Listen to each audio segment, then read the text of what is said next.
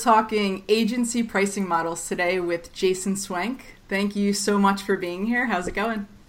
Going good. Thanks for having me on the show. Absolutely. Um, so, those of you who don't know, and there's probably very few of you out there who don't know who Jason is, um, Jason started, scaled, and sold his multi million dollar digital agency. He saw an opportunity to help others do the same. Um, and obviously, I saw that same opportunity as well. Um, you work a lot with different digital agencies and other agency owners. When you start out, um, what are the different like pricing model structures that you've seen? I'm sure they're kind of you know all over the place, but what are the different types that you've seen in your work? I think uh, the most common one is them just reaching in their back pocket and just kind of pulling out a number of kind of just saying like, and and then they qu- they question it. They're like, twenty thousand. I'm like, what?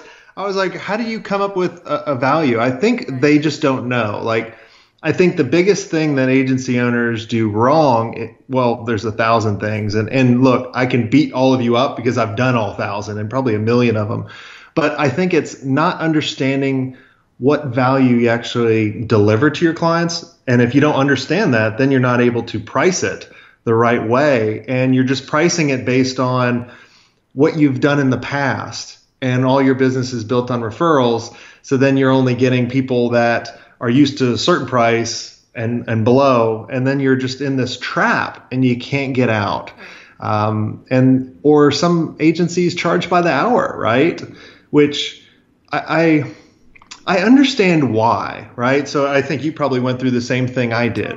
So so like we start off like someone offers us to do a website. Like I got my start from uh, making this kind of parody website, making fun of my friend that looked like Justin Timberlake and NSYNC, and I called it In Shit. And it, it got really popular in 1999, back when the Al Gore invented the internet, I guess. And people started asking me to design websites, and I just said, pulled it out of my back pocket. It was like $500. And then I started realizing that scope creep and people asking for a ton of things started eating into my profit. And so I, then I said, well, I'm going to charge hourly and that won't ever happen. But then that, that penalized me when I got faster and more efficient or when my team got more efficient. And so then I, then I go, well, what do I need to do? And then I started realizing the, the strategies and the tactics I needed to do to, you know, make sure I was getting, you know, 40% margins and above. Right, right. You actually just touched on something that I was going to ask you about. And there are a lot of agency owners who don't really understand why the notion of hourly billing, um, how that penalizes their efficiency. Can you talk a little bit more about that?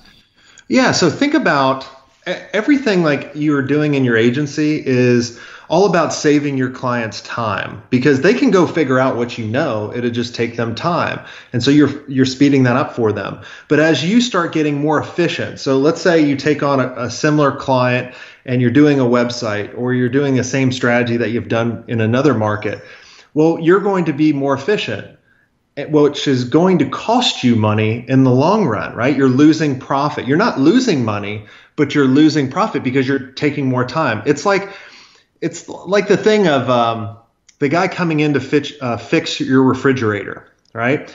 He looks at your refrigerator, he goes in the very back, he turns the screw, and it it's it works, and then he gives you an invoice for a thousand dollars, and you, you literally like, dude, do you make a thousand dollars in one minute? He's like, no, no, let me break out the invoice for you. Turning the screw is only a hundred dollars but knowing which screw to turn is the 9000 you know the 999 dollars or whatever it is right so um, it's kind of like I heard this other person one time talking about, you know, you would never ask a marathon runner how many steps it took them to run the marathon. Why would you ask somebody how how long it took them to like finish that job, right? If, if yeah, it's crazy. The same, yeah. Yep. Um, but it's kind of a hard thing. Like if you've you're an agency owner and um, you know, or even a project manager, and you've kind of trained your clients to do this, to, to pay, to think of you guys as an hourly sort of commodity. What are the agency owners supposed to do that, you know, need to kind of break out of that cycle? How do they address that with the client? Well, they need to ask the right questions. Okay. So a lot of times, what I remember people going through was they would um, get a prospect calling them. And then they would dive into talking about their process and their portfolio and, the, and their stupid case studies that no one cares about, right? Rather than asking questions of going like, why do you need a website? what is this going to be doing? How does this affect you? What's your particular problem? Asking questions and putting the attention on themselves, on the prospect, rather than their self as an agency. Yeah, because you can get a ton of information. I always say, like, the more that you listen, the more that that prospect is helping you sell them. You know. Yeah, I mean that's why you know we have two ears and two eyes and one mouth, right? you should listen and watch a little bit more than you're actually speaking. Yeah, absolutely. Um, so, with all of these different, you know, pricing models and structures um, that agencies can actually have implemented, what is your kind of go-to, or is that too broad of a, of a question? Well, I think there's two ways that I would come up with pricing for our projects and our clients. The first one is probably the easiest one is to look back at the time that it took you on a similar project and then start bumping up, right? So, for example, if something took me 100 hours, just to make it easy math, I would bump it up 25% for unknowns and 25% for profit. So automatically on top, I'm bumping up 50%. And that's on the floor, right? So that, that would be the floor of what I'm not going to go under. And then what I would do is I would look at what's their expectation? What do they expect? You know, I remember getting a call many, many years ago from a company that I never heard of. Rocked the call, got the meeting, went into their meeting, had this huge conference room. All these people came in. I was outnumbered. I was like, my God, who is this company? Literally pitched them on a website. I think I pitched like a $15,000 website. They were expecting a $400,000 website. The company was Berkshire Hathaway, right? so I didn't I didn't get the right expectations up front because look, if you if they're expecting X here, like up top, and then you come way under it, they're going to be like, oh, you don't get it. And it's a risky decision. And in order to like make someone commit to you, you got to make it less risky. You got to make them feel comfortable and trust you. And, uh, you know, because at the end of the day, no one's going to lose a project based on price, right? It's always about, like, price is irrelevant. If I'm about to have a heart attack, uh, am I going to ask the doctor how much it is to save my life? I'm like, no, I'll figure out how to pay for it later. It's about urgency. And so you guys need to be urgency detectives and figure out what's the result that you can actually deliver to them and then, you know, communicate that to the client. Right, right. And what about um, recurring revenue? Those are two of my favorite words, always have been. Um, you know, when we talk about tr- maybe a, a prospect is coming in, they're becoming a client for a project build, maybe it's a website or what have you, um, transitioning them over to a retainer model. What do you think about that in terms of just a, a pricing model? Yeah, so I love the retainer model, right? Because it's predictable and we all want predictable. Um, but it's all about making sure that you're offering it at the right time and you're positioning yourself as the trusted advisor, right? First, you got to build trust. And then you also have to have advice for something that can actually help them. So if you're just building a website, or if you're just doing PR, or if you're just doing, you know, something that anybody else can do, if you're using that to get yourself in the door, that's perfectly fine. But if they're looking at you as that's the only thing you do, now you're going to be viewed as a commodity. That's why I don't like the HubSpot model, right? Of how they teach agencies. They just say, hey, sell our software first, which I get because HubSpot wants to sell more software.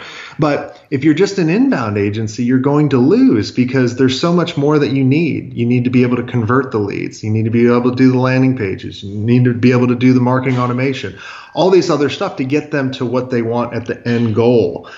And so you need to look at yourself and go, in order to transition to the retainer, you need to look at it going, how can I be more of a, a consulting agency, right? Providing advice rather than just doing the actual work. Yeah, it's so funny that you bring up HubSpot. Um, I used to think like I was always anti HubSpot. I don't know why. From day one, I felt like we could, my agency could provide these services. I didn't need this software, and all of these other agencies were like drinking the HubSpot Kool Aid. And uh, now I see a trend where a lot of them are like, you know what, this is really expensive. It's expensive for me. It's expensive for my clients. Like we're kind of abandoning and looking at some alternative solutions. So it's just funny that you brought that up. Yeah, well, I mean, you know, the the problem was is they they didn't have the agency experience, and they were giving advice. You know, there's there's never a problem with enough. There's plenty of advice out there, but there's not much wisdom, right? Of you know people that truly understand what you need to go do and, and, and have been there and people are just kind of making up as they go not saying that they're making up as they go but you know i just they were one sided. They want to sell more software. Totally get that, but be upfront with people about that. Right, right. Um, so there's you know different types of agency owners across the globe listening, watching. Um, probably really really interested to hear what you have to say about what is your like the number one best piece of advice that you would give to an agency in order to get compensated for the value that they deliver to their clients? Pick a particular market and laser down laser down really where you understand their biggest problems, what they actually want, and then sell them the outcome that they actually want versus selling your service, right? You guys are positioning yourself like an agency to everybody. And then you're selling kind of features. So it'd be like um, Apple saying, "Oh, check out my check out the new iPhone that is a two terabyte hard drive." Who cares? their ads all say, look at what you can create and the memories you can create with iPhone. They're selling the outcome. And that's what you need to do as an agency, but you need to know what are the outcomes for a particular market. And then you can really separate yourself from being a Me Too agency and looking like everybody else. Right. And it's also not just the outcomes, but it's the emotional component also. I want to hit that home because I mean, outcome is one thing, but like you said uh, a little bit earlier in the show, you're saving someone time. You're you're giving them back something that is the only you know non-renewable resource, and that's worth a lot of money. So I just wanted to kind of end that with you know just certainly that emotional component as well. Yeah. Cool, Jason. Thanks so much for being here. I really appreciate your time, and um, we'll chat soon. Yep. Thanks, and, and for everybody listening I want you guys to take one thing away and go execute it. And the one thing probably you've taken away is you probably need to charge more and just go charge more. And at the end of the day, if you do that, that will position you in order to be able to ch- hire the right people and really help them out. So make sure you go do that. And if you want to know any more, make sure you go to swank.it. It's on the hat and it has a link to the podcast and my blog. Awesome. I'll put all that stuff in the show notes as well. So they'll be able to get all of it with one click. Thanks again, Jason. Thanks for having me.